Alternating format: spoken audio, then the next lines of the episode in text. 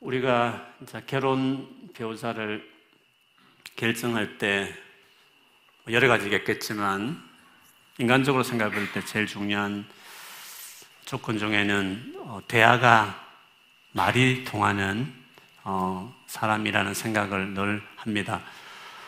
최근에 저 친구하고 말이 될까? 오래 이야기할 수 있을까 했는데 그 친구가 최근에 만난 어떤 어, 사람이 있는데 열두 시간을 이야기해도 계속 이야기할 수 있다 이런 말을 들었어요. 잘 모르겠지만 어쨌든 그거 진짜 중요한 거다. 어, 부부가 평생에 맞춰가야 되고 또 많은 갈등들이 있고 차이를 극복해야 되는데 뭐 좋을 때는 뭐 한없이 대화를 하잖아요. 근데 대화라는 것은 갈등이 있을 때 차이를 극복할 때 가장 좋은 방법이 가장 어, 어, 쉽고 지혜로운 방법이 대화를 푸는 거잖아요. 근데 막상 갈등이 생겼는데 대화가 안 된다 이러면 어떻게 그걸 해결하겠습니까? 서로 대화를 배울 때까지는 아마 그 문제 해결이 더뎌지겠죠.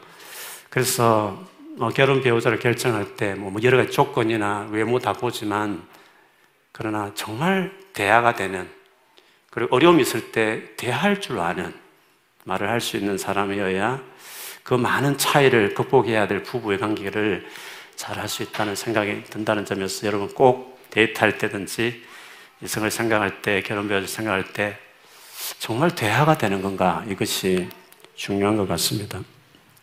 그런데 대화를 잘한다는 것은 단지 말을 잘한다, 말이 많다 그런 뜻은 아닙니다. 여러분 사람마다 다릅니다.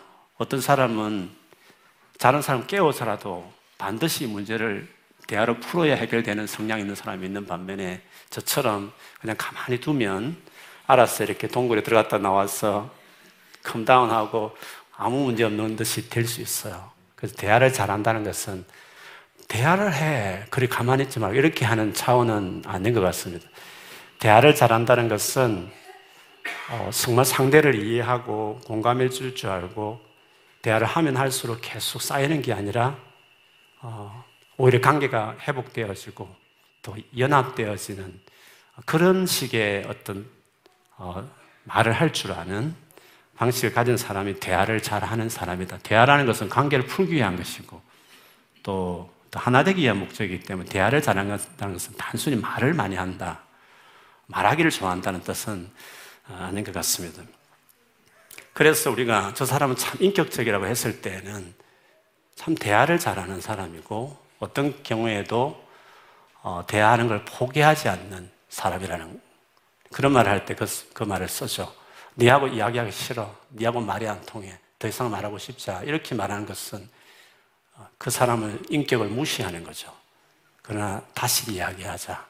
다시 이야기하고 싶다. 계속 그렇게 하는 것은 그 사람을 받아주겠다라는 계속 하나 되겠다는 노력의 모습이기 때문에 대화를 하려고 하는 그것이 가장 인격적인 사람을 인격적으로 대하는 태도라는 생각을 하게 됩니다. 그런 점을 볼 때 우리 하나님은 정말 인격적인 분이셔요.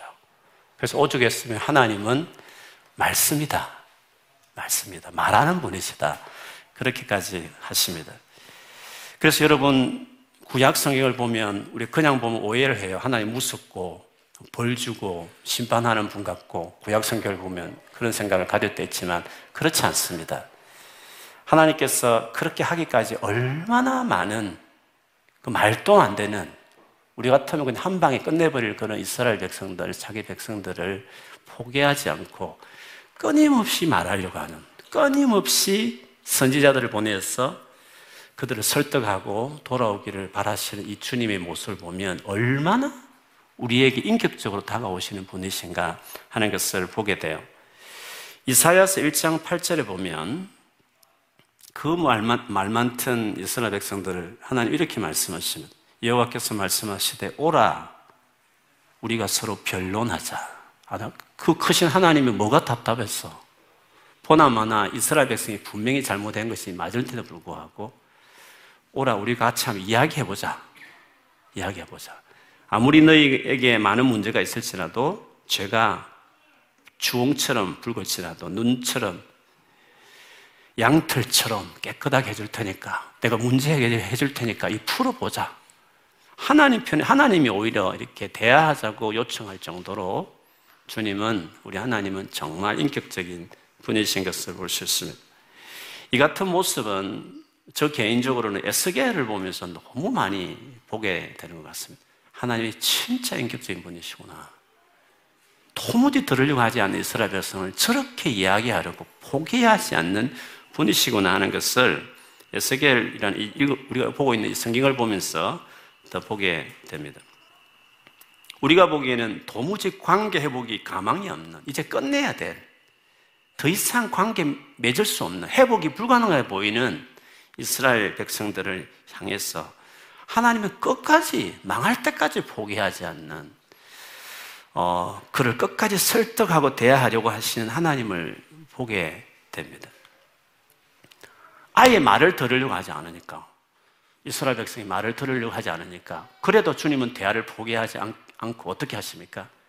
말로 해서 안 되니까 에스겔을 온몸으로, 행동으로, 몸으로 메시지를 표현하게 하실 만큼 어떻게 하든지 대화하려고 하는, 말로 해서는 통하지 않으니까 온몸으로 에스겔을 보고 행동으로 이야기를 하라고 할 정도로 대화를 포기하지 않는 하나님이심을 우리가 보았습니다. 이미 오늘 본문도 에스겔에게 뭔가 행동으로 메시지를 전하는 명령을 하셨는데, 이 같은 모습은 이미 사 장 오 장에서도 하나님이 에스겔대로 하라고 말씀하셨어요. 여러분 기억하실지 모르겠지만 예루살렘이 망하는 그 장면을 보여주기 위해서 하나님께서 모형으로 예루살렘 성을 만들고 둘러싸서 바벨론 군인이 쳐들어오는 그것도 이렇게 미리 이렇게 만들어진 다음에 에스겔이 하나님 역할을 해서 들어 누워가지고 일 년 동안 들어 누워 있잖아요. 그 이스라엘 성을 바라보고 있는, 어, 그렇게 행동으로 하나님은 이스라엘 백성이 끊임없이 듣지 않는 그들을 향해서도 말하시는 하나님의 모습을 봅니다. 그리고 나중에는 그 에스겔이 긴 머리를 잘라서 삼 등분 해가지고 삼분의 일은 불에 태우고, 삼분의 이는 칼로 난도질하고, 또 삼분의 이는 바람에 날리고, 바벨 군인이 쳐들어와서 불로 태우고, 칼로 사람을 죽이고, 바람에 날리듯이 다 흩어질 것이다 라는 것을, 그런 식까지 계속 제발 돌아오라고 하는 행동으로 메시지를 전하셨던 분이셨습니다. 오늘 본문에도 하나님은 에스겔에게 그런 메시지를 몸으로 어, 보여주시는 장면이 나옵니다. 왜 그렇게 할 수밖에 없었는가 하는 것은 오늘 이 절 삼 절에 보면 인자야 내가 반역하는 족속 중에 거주하는도다. 반역하는 족속들, 너무 반항하는 족속이 있다는 것을 이 절에 이야기, 그들은 반역한 족속이라고 이 절에도 막 삼 절에 가서도 반역하는 족속이라는 것을 반복해서 이야기하고 있습니다. 반역한다는 것은 오늘 방금 이 절에 구 절에 본 대로 그들은 볼 눈이 있어도 보지 못하고 들을 귀가 있어도 듣지 아니하나니 그들은 반역하는 족속이라. 보아도 보려고 하지 않고 들려줘도 들으려고 하지 않을 정도로 이스라엘 백성들이 그렇게 반항적이었다고 이야기하고 있습니다. 그들이 얼마나 하나님의 말씀에 대해서 우습게 생각했는지를 오늘 좀 길게 읽었지만 마지막 단락처럼 보이는 이십일 절 이하에 보면 그들이 하나님이 하신 이 말씀, 에스겔을 통해서 하신 이 말씀을 그들이 속담으로 만들었어요. 빈정대듯이 하나님의 말씀을 속담으로 만들어서 했다는 거죠. 하나님은 반드시 멸망한다고 했는데 불구하고 그들은 이십이 절에 인자야 이스라엘 땅에서 이르기를 날이 더디고 모두 묵시가 사라지리라 하는 너희의 이 속담이 어찌 됨이냐. 그런 날 더 늦게 올 거야. 그리고 그렇게 말하는 그 묵시는 없어질 거야, 사라질 거야 라고 아예 속담처럼 그 하나님 말씀을 우스갯처럼 만드는 속담으로 만들었다는 것입니다. 그래서 이십삼 절부터 쭉 보면 하나님 이것에 대해서 되게 불쾌하게 생각한 것을 알 수 있습니다. 그러므로 너는 그들에게 이르기를 주 여호와께서 이같이 말씀하시기를 내가 이 속담을 그치게 하리니 사람이 다시는 이스라엘 가운데서 이 속담을 사용하지 못하리라 하셨다 하고, 또 그들에게 이르기를 날과 모든 묵시의 응함이 가까우니 반드시 온다, 그, 그것이 이루어질 것인데 그들은 안 이루어진다, 무슨 그런 일이 있어 하면서 농담처럼 속담으로 만들었다. 그 정도로 이들은 말씀을 듣고도 조롱하고 빈정대고 어, 이렇게 하는 그들이었다는 것이죠. 그런데도 하나님께서는 이들을 향해서 포기하자고, 이 정도 하면 더 이상 말하고 싶지 않은데 불구하고 에스겔대로 또다시 말하라고 하시는 이 하나님의 마음을 여러분 같이 좀 생각했으면 좋겠습니다. 오늘 에스겔에게 하나님께서 전하라고 한 메시지는, 몸으로 전해야 될 메시지는 그들이 포로로 끌려가는 그 장면을 연극처럼 보여주라, 이렇게 말씀을 하셨어요. 에스겔아, 너희 집에 있는 물건들을 포로로 끌려갈 때 포로로 끌려가는 사람들처럼 집 안에 있는 물건 중에 포로로 끌려갈 물건들 밖으로 다 내, 마당에다 다 내라, 내놓으라고 했으면, 낮에 모든 사람이 보는 앞에서, 그리고 밤에 될 때 그걸 보따리를 싸가지고 어깨에 메고, 그리고 그 벽에, 성벽에 뚫고 지나가듯이 얼굴을 가리고 땅을 보지 않는 채로 포로로 질질 끌려가는, 포로 끌려가는 사람처럼 연극을 보여줘라, 백성들 앞에. 그렇게 이야기를 했습니다. 그리고 또 한 번은 음식을 먹고 물을 먹는데 막 떨면서 먹어라, 걱정이 대단한 것처럼 두려워 떨면서 음식 먹는 걸 보여줘라. 나라가 망할 때 포로로 끌려가고 그 전쟁통에 수많은 사람이 두려워 벌벌벌 떠는 것을 연극 배우처럼 백성들 앞에 보여주라고 메시지를 전하라고 이야기를 하셨습니다. 이렇게 말씀을 듣지 않는 그들에게 왜 하나님은 계속 포기하지 않고, 말로 안 되니까 온몸으로 연극 배우같이 에스겔대로 하면서까지 말씀을 전하라 한 이유가 어디 있었을까요? 오늘 그 이유를 찾아본다면 삼 절에 보면 에스겔에게 이렇게 말을 했습니다. 인자야, 너는 포로의 행장을 꾸리고, 즉 포로로 끌려가는 사람처럼 꾸리고 낮에 그들의 목전에 끌려가라. 내가 내 처소를 다른 곳으로 옮기는 것을 그들이 보면 비록 반역하는 족속이라도 혹 생각이 있으리라. 그렇게 반역하는 족속이지만 혹 생각을 할 수도 있다. 저게 뭐지 하고 생각을, 그래도 내 말을 네가 그런 모습으로 막 연극 배우처럼 막 그렇게라 하면 저들이 저게 무슨 뜻일까, 설마 하는 생각이라도 할 수 있으니까 그렇게 하라고 이야기를 했습니다. 물론 역사적으로 보면 진짜 망해버렸죠. 끝까지 안 듣습니다. 그리고 여기 등장하는 이 왕의 말처럼 시드기야라는 마지막 왕은 정말 끌려갑니다. 눈이 뽑히고 아들은 죽고 포로로 끌려가서 바벨론에서 마지막까지 죽어버린, 죽는 왕이 돼버리죠.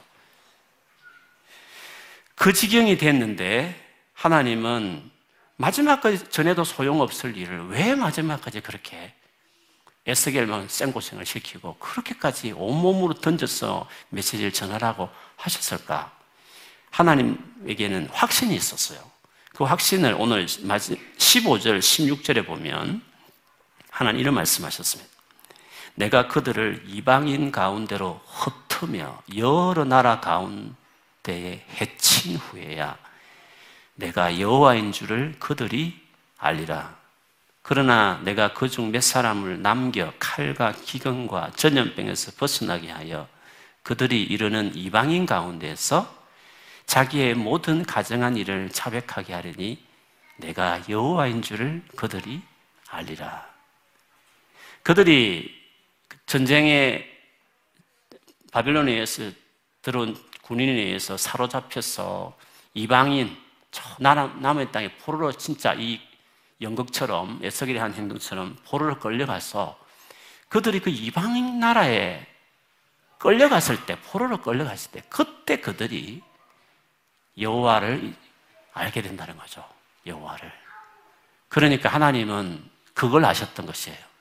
지금 이렇게 반영해도 아무리 말해 듣지 않고, 아무리 소리쳐도 온몸으로 메시지를 전해도 듣지 않고 조롱하고 속담처럼 여기고 했던 그들일지라도 그들이 마침내 포로로 끌려가서 이방인 땅에 살게 될 그때 그때야 비로소 그들이 여호와를 알게 된다는 거예요.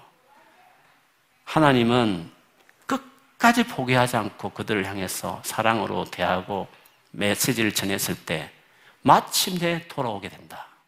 마침내 깨닫게 된다는 것을 믿었던 것이었어요.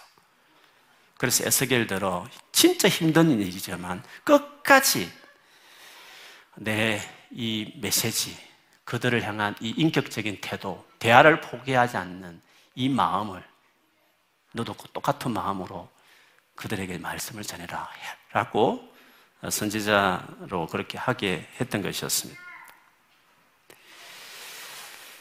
우리가 살아가는 세상은 갈수록 하나님의 말씀을 들으려 하지 않고 또 교회에 대한 잘못된 이미지들이 덕지덕지 붙어서 복음을 전하거나 메시지를 전한 것에 대해서 조롱하고 속담처럼 여기고 반역하는 것들이 갈수록 아마 세상에 팽배하게 될 것입니다. 이런 반역하는 세대 속에 혹은 여러분이 관계 속에서 뭐 개인적인 관계 속에도 마찬가지지만 혹시 아무리 말해도 통하지 않고 나를 무시하고 진짜 더 이상 관계를 포기하고 싶을 만큼 그렇게 반역하게 보여지는 그런 수많은 관계들을 우리 주변에 만나게 될 텐데 우리는 그런 관계에서 어떻게 처신해야 될까? 우리 주변에 널려있는 수많은 반역하는 인간관계 속에서 나는 어떤 행동을 해야 될까 하는 거죠. 그것은 하나님이 성경 전체에 보여준 일관된 태도이기도 하지만 특히 오늘 본문만 봤을 때도 에스겔을 통해서 하나님께서 요구하셨던 그 태도같이 어떠한 경우에도 반역하는 사람을 향하여 태도를, 대화를 포기하지 않고 인격적인 태도를 갖는 그 사랑의 방식으로 계속적으로 주님의 그 사랑의 메시지를 전해야 된다는 것을 알 수 있습니다. 그런데 이렇게 행동하기라는 것은 정말 쉽지 않습니다. 한번 상처받으면 아예 대화를 안 해버려요. 주변에 말은 하기 쉽지만 쉽게 대화를 할 수 있는데 불구하고 우리는 쉽게 대화를 끊어버리는 경우들이 관계에 얼마나 많이 있습니까? 하나님처럼 이 정도로 이렇게 대먹지 못하고 이렇게 감히 하나님을 이렇게 농담을 하는 이들을 향해서도 하나님은 마지막까지 망할 때까지 그 이후에라도 변화될 것을 믿으면서 사랑을 포기하지 않는 이 하나님같이 우리는 반역하는 많은 관계 속에서 얼마나 하나님을 닮아서 행동하는지를 돌아보면 진짜 부끄러운 것이 얼마나 많이 있는지 모릅니다. 우리는 어떤 잘못된 사람들의 행동을 볼 때마다 가장 쉽게 하는 방법은 비판하는 거죠. 물론 한편으로는 그 잘못을 고쳐주려고 싶은 선한 의도도 있을 수가 있습니다. 그런데 여러분이 아마 계속 경험해 보시겠지만 이거는 평생을 경험해 보실 것이에요. 절대 비판해서 혹은 충고해서 한 사람도 바꿀 수 없어요. 충고로 해서 사람이 바뀌지 않는 것을 반드시 알아야 돼요. 주님은 그래서 그 방법으로 우리를 대하라고 말씀, 말씀하신 적이 말씀하지 않으셨습니다. 잘못을 고쳐주려는 의미를 가진 마음을 가지고 어떤 비판을 한다 치지만 절대로 성공을 거둘 수 없다는 것입니다. 사람은 충고로 바뀌지 않기 때문에 그렇습니다. 이 같은 것에 대해서 주님이 정말 잘 설명하신 구절이 있습니다. 이 부분을 조금 오늘 좀 보고 싶은 오늘 본문의 이 에스겔에서 나타난 하나님의 태도가 너무 신약에서 예수님의 가르침에 잘 설명되어 있기 때문에 그렇습니다. 마태복음 칠 장에 보면 칠 장에 여러분 잘 알듯이 비판을 받지 않으거든 비판하지 말라. 비판하는 그 비판으로 너희가 비판을 받을 것이요 네가 헤아리는 그 헤아림으로 너희가 헤아림을 받을 것이라고 하시면서 비판하지 말라는 말씀을 하셨습니다.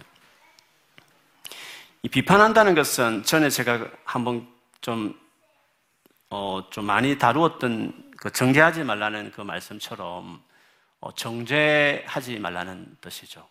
잘잘못을 분별하거나 이런 것을 하지 말라는 뜻은 아닙니다. 그 사람의 존재에 대한 가치 없게 여기는 태도를 이제 이야기하는 것이죠. 가치 있게 여기면 절대 수군거릴 수 없거든요. 그 사람을 가치 있는 존재로 여기면 절대로 다른 사람에게 그 사람의 허물을 말할 수 없거든요. 그렇게 말한다는 자체가 일단은 내가 마음이 상했기 때문에 그 사람을 가치 없는 존재를 여기기 때문에 쉽게 그 사람에 대해서 이야기하는 거예요. 그 사람을 가치 여기, 여기면 그렇게 쉽게 그 사람 허물을 쉽게 제삼자에게 말할 수 없거든요. 쉽게 말한다는 것은 그 사람을 가치에 대해서 그렇게 신중하게 생각하지 않기 때문에 그런 거죠. 근데 주님은 어, 이 부분이 너무 인생의 중요한 부분이기 때문에 어떤 사람의 잘못에 대해서 비판하지 말라는 말씀을 하셨습니다. 근데 이 비판하는 사람의 태도를 보면 뒤에 쭉 나오지만 뒤에 가보면 자기는 돌보 같은 큰 문제가 있으면서도 분명히 남의 형제에 있는 티가 보이기 때문에 비판하게 되는데, 그러면서 그가 어떤 의도로 비판을 하느냐 하면, 내 눈 속에 돌보가 있는데 어찌하여 형제에게 말하기를 나로 내 눈 속에 있는 티를 빼게 하라. 네, 네 눈 속에 있는 티를 좀 빼주고 싶어. 쉽게 말하면 고쳐주고 싶은 의도가 있는 거예요. 무조건 비판하는 건 아니에요. 분명히 잘못을 때 고치고 싶은 마음에서 하는 건데 그 동기가 있지만 비판하는 마음으로 하는 것이라고 이야기를 했습니다. 그러면서 이어져서 하는 비유가 하나 나오는데, 이것을 여러분 이 문맥 속에 보면 이 비유가 어떤 의미인지 한번 잘 생각해보면서 한번 다시 보세요. 거룩한 것을 개에게 주지 말며 너희 진주를 돼지 앞에 던지지 마라. 그들이 그것을 발로 밟고 돌이켜 너희를 찢어 상하게 할까 염려하라. 거룩한 것을 개에게 주지 말고 진주를 돼지에게 던지지 말라. 그러면 그 개와 돼지가 그 거룩한 것, 그 진주를 귀한 줄 모르고 던지니까 얻어맞아 기분 나빠서 돌이켜서 들이받고 네에게 상처를 줄 것이라, 이런 뜻이거든요. 그래서 거룩한 것, 값진 진주를, 그 값어치 있는 걸 모르는 개나 돼지에게 던지지 말라, 이 뜻이에요. 근데 흔히 말하기를 복음을 어, 모르는 사람에게 함부로 말하지 마, 이렇게 많이 쓰기도 하는데, 근데 이 문맥을 보면, 물론 적용을 보면 그렇게 말할 수 있죠. 문맥을 보면 그게 아니잖아요. 비판하지 말라는 말을 하면서 이 말을 하셨단 말이죠. 비판하지 말라. 다른 사람이 비판하지 말라 하면서 갑자기 거룩한 것을 개에게 주지 말며 진주를 돼지에게 주지 말라. 오히려 주면 들이박아서 너에게 더 큰 상처를 입힐까 두렵다, 이런 말을 하는 거죠. 이 말은 형제를 고쳐주겠다는 의미에서, 좋은 의미에서 충고를 하고 막 네 잘못을 지적하고 고치라고 말하는 이 모든 것들은 아무 소용이 없다는 거예요. 오히려 그, 그 사람이 도움될 만한 진주 같고 거룩한 것처럼 보여지는 것인데 그것이 전혀 도움이 안 되고 오히려 들이박는다는 거예요. 그렇기 때문에 그 사람에 대해서 정말 사랑하는 마음이 없이 그냥 잘못됐기 때문에, 마음 상하기 때문에 시시비비를 가리기 위한 차원에서 그냥 하는 말들은 백 퍼센트 상처가 된다. 오히려 너에게 절대로 그 사람도 바뀌지 않고 너도 오히려 좋지 않다라는 것을 이야기하는 차원에서 주님이 이 말씀을 하셨어요. 그러면 주님의 해결책이 뭐지? 물론 충고하지 말라 이런 뜻이 아닙니다. 진짜 사랑을 담아서 하면 되죠. 근데 대부분 그런 마음보다는 그냥 마음 상하니까 하기 경우가 많기 때문에 그렇게 하셨을 것이에요. 그러면 어떻게 해야 되느냐 거죠. 이런 잘못을 보고 부족함이 보여지고 뭔가 고쳐야 되겠다 싶은 사람이 보이고 행동이 있을 때 도대체 우리는 어떻게 행동을 해야 하는, 하는 거죠. 다시 이어서 하신 말씀을 볼 필요가 있어요. 마태복음 칠 장 칠 절부터 십일 절까지 보면, 구하라 그리하면 너희에게 주실 것이요, 찾으라 그리하면 찾아낼 것이요, 문을 두드리라 그리하면 너희에게 열릴 것이니, 구하는 이마다 받을 것이고 찾는 이는 찾아낼 것이고 두드리면 그에게 열릴 것이니라. 너희 중에 누가 아들이 떡을 달라 하는데 돌을 주겠고 생선을 달라 하는데 뱀을 줄 사람이 어디 있겠느냐. 너희가 악한 자라도 좋은 것을 자식에게 줄 줄 알거든 하물며 하늘에 계신 너희 아버지께서 구하는 자에게 좋은 것으로 주시지 않겠느냐.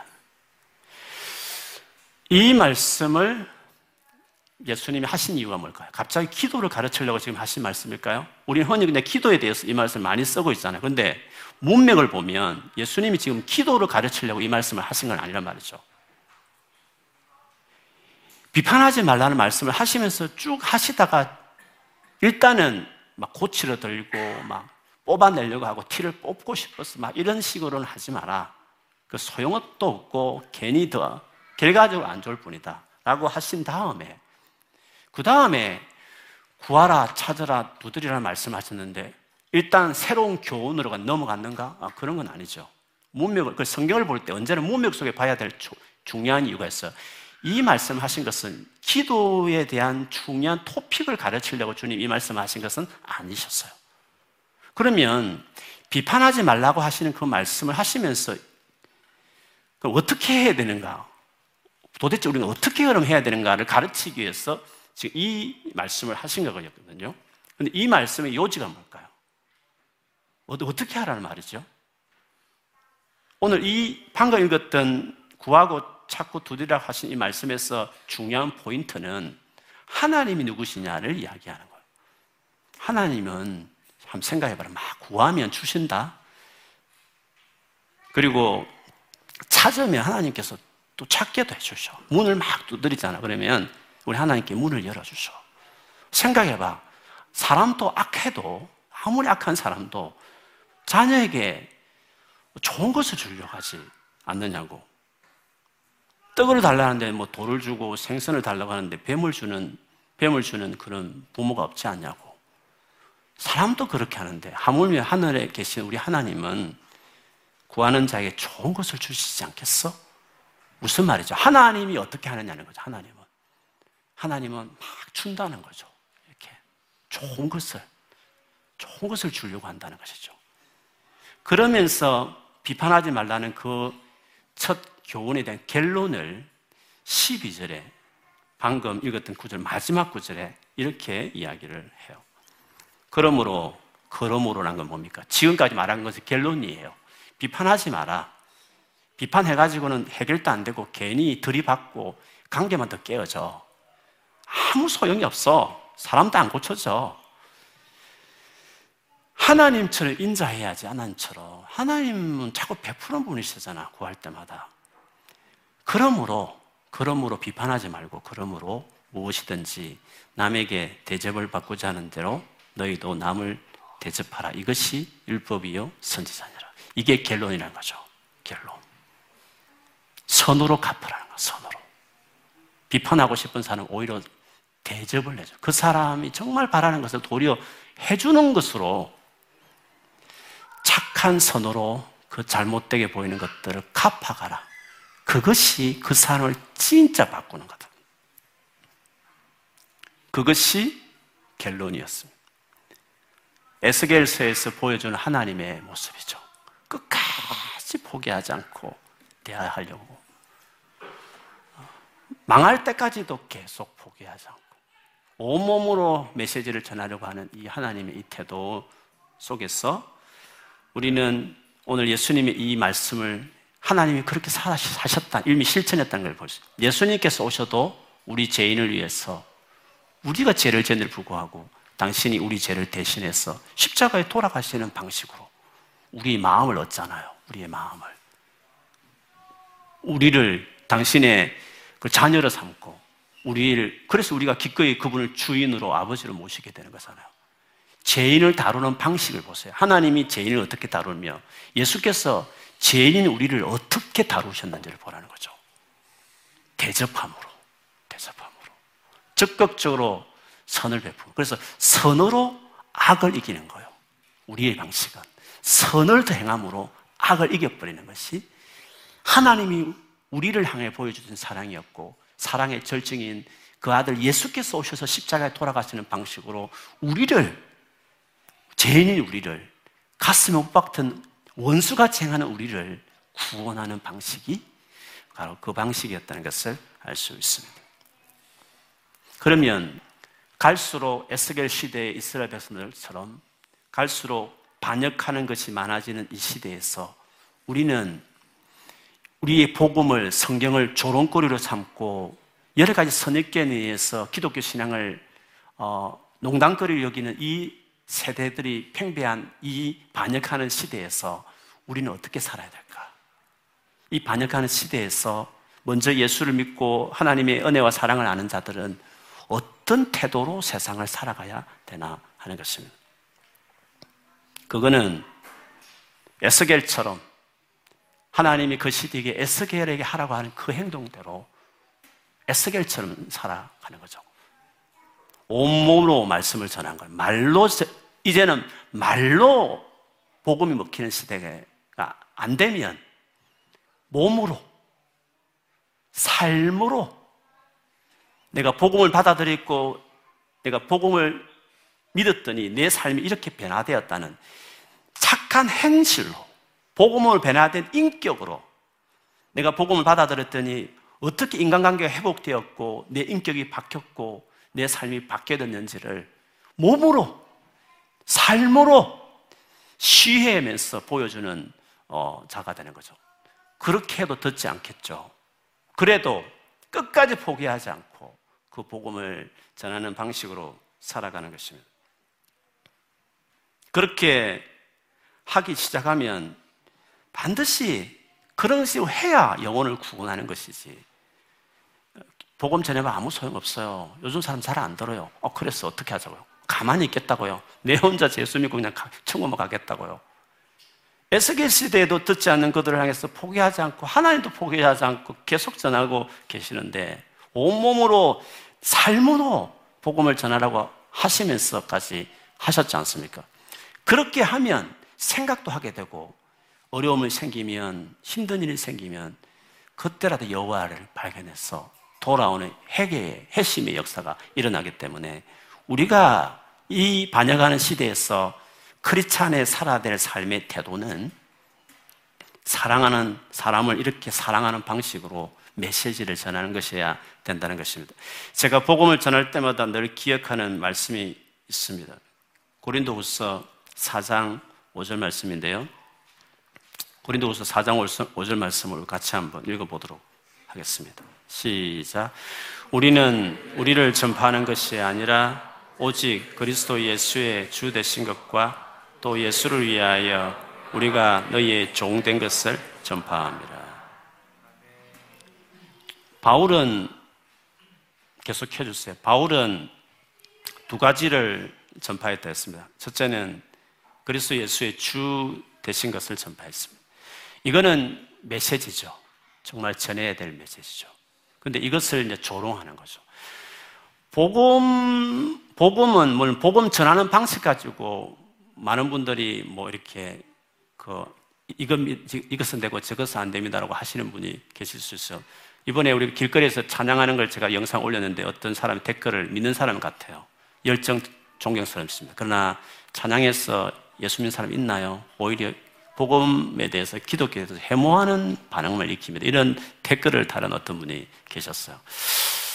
제가 그 이야기를 들으면서 그 친구, 어떤 친구면 한번 이야기를 해주고 싶은 마음도 있지만 어, 그런 생각이 듭니다. 그 친구가 모르는 게 어떤 동기인지 잘 모르겠지만 뭐 흔히 그런 생각을 할 수도 있으니까요. 근데 우리가 알아야 될 게 있습니다. 복음은 전하는 방식 때문에 해모하는 게 아닙니다.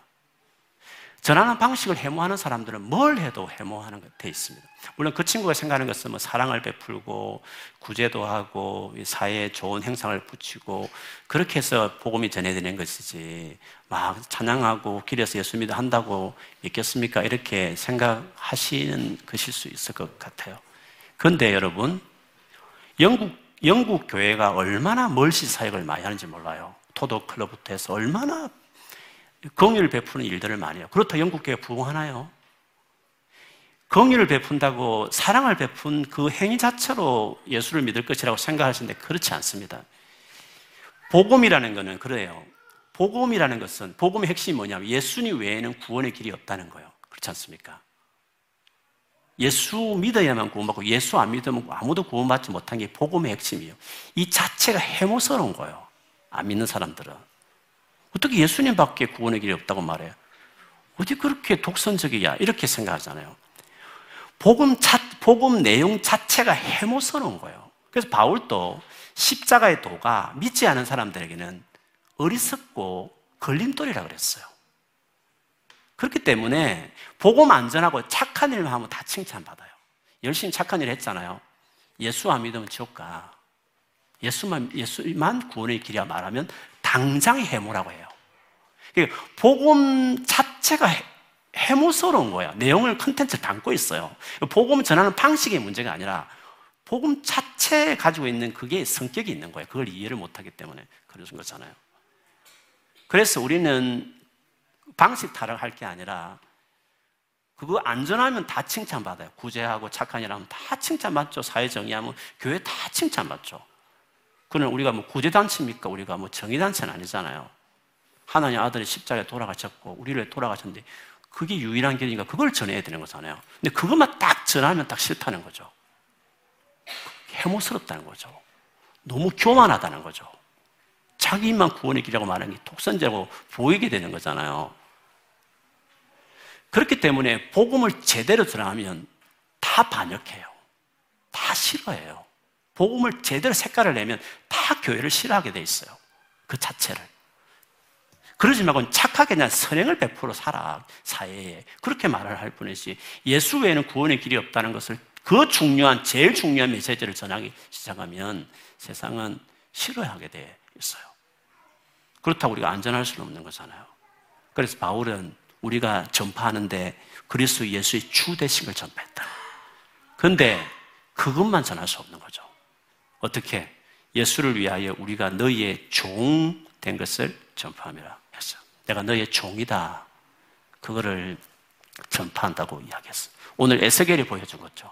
정확하게 메시지를 타협 없이 전하고, 그러나 그 메시지를 전하는 사람의 태도가 끝까지 그 영혼을 포기하지 않고 하나님처럼, 예수님처럼 그, 그분의 메시지를 전하는 에스겔같이 반역하는 세대에서 우리는 세상의 종된 모습으로 전하여야 해모스럽게 보여지는 메시지가 마침내는 그들이 생각하게 되고 믿게 되는 놀라운 일들이 나타난다는 것을 알 수 있습니다. 고린도전서 십삼 장에 보면 사랑이 뭔지에 대한 정의들이 많이 나와요. 근데 제일 먼저 나오는 사랑의 정의가 뭔지 아세요? 사랑은 뭐죠? 오래 참고. 사랑은 오래 참고. 오래 참는 거예요. 에스겔이 보여줬던, 에스겔에게 요구하셨던 반역하는 족속 가운데 네가 거한다 하시면서, 그러면서 그에게 요구했던 이 메신, 메신저를 전하는 에스겔이 요구했던 그 태도같이 우리가 마지막까지 사람을 대하는 방식에 있어서는 오래 참는 것입니다. 포기하지 않고 그들에게 끝까지 종된 모습으로 섬기고 사랑하면서 메시지를 전하기 시작하면 이 에스겔 시대에 반역하는 백성들이 마침내 여호와인 줄 알고 돌아왔던 것처럼 우리는 그런 식으로 사람을 구원하는 거예요. 그런 식으로 주께 인도하는 삶을 살아가는 것입니다. 오늘 이 밤에 기도하시면서 수많은 인간관계 맺는 여러분 방식을 돌아보세요. 나는 어떻게 사람을 대하고 있고, 나는 어떻게 사람과 관계를 맺고 있는 건지, 나는 진짜 하나님의 방식으로, 예수님 방식대로, 그리고 우리에게 요구하신 방식으로 사람을 정말 대하고 있는지를 보는 게 중요해요. 그런 사람으로 살아가야 돼요. 세상 사람들처럼 싫으면 싫고 미우면 믿고 마음에 안 들면 그냥 적당히 멀리하고 관계 끊고 그렇게 살아가는 것이 아니라 우리는 우리는 하나님처럼 완전히 반역해도, 조롱하고 있더라도 끝까지 포기하지 않고 그를 소중하게 여기고, 메시지는 메시지대로 직설적으로 전하지만 그러나 그에 상응한 것만큼 정말 끝까지 포기하지 않고 사람을 사랑하는 그 방식으로 한 사람 한 사람 구하는, 반역하는 세대일수록 이런 메신저가 필요한 것이에요. 그런 사람으로 자라기를 축복합니다. 그런 사람 되기를 기도하시고, 여러분 관계에 갈등이 있을 때마다 반드시 이 말씀을 기억하시면서 그 관계에 적용하세요. 그렇게 살아갈 수 있도록 은혜를 구하세요. 정말 사랑이 많은 여러분 되시기를 주님 이름 축원합니다. 아멘. 우리 같이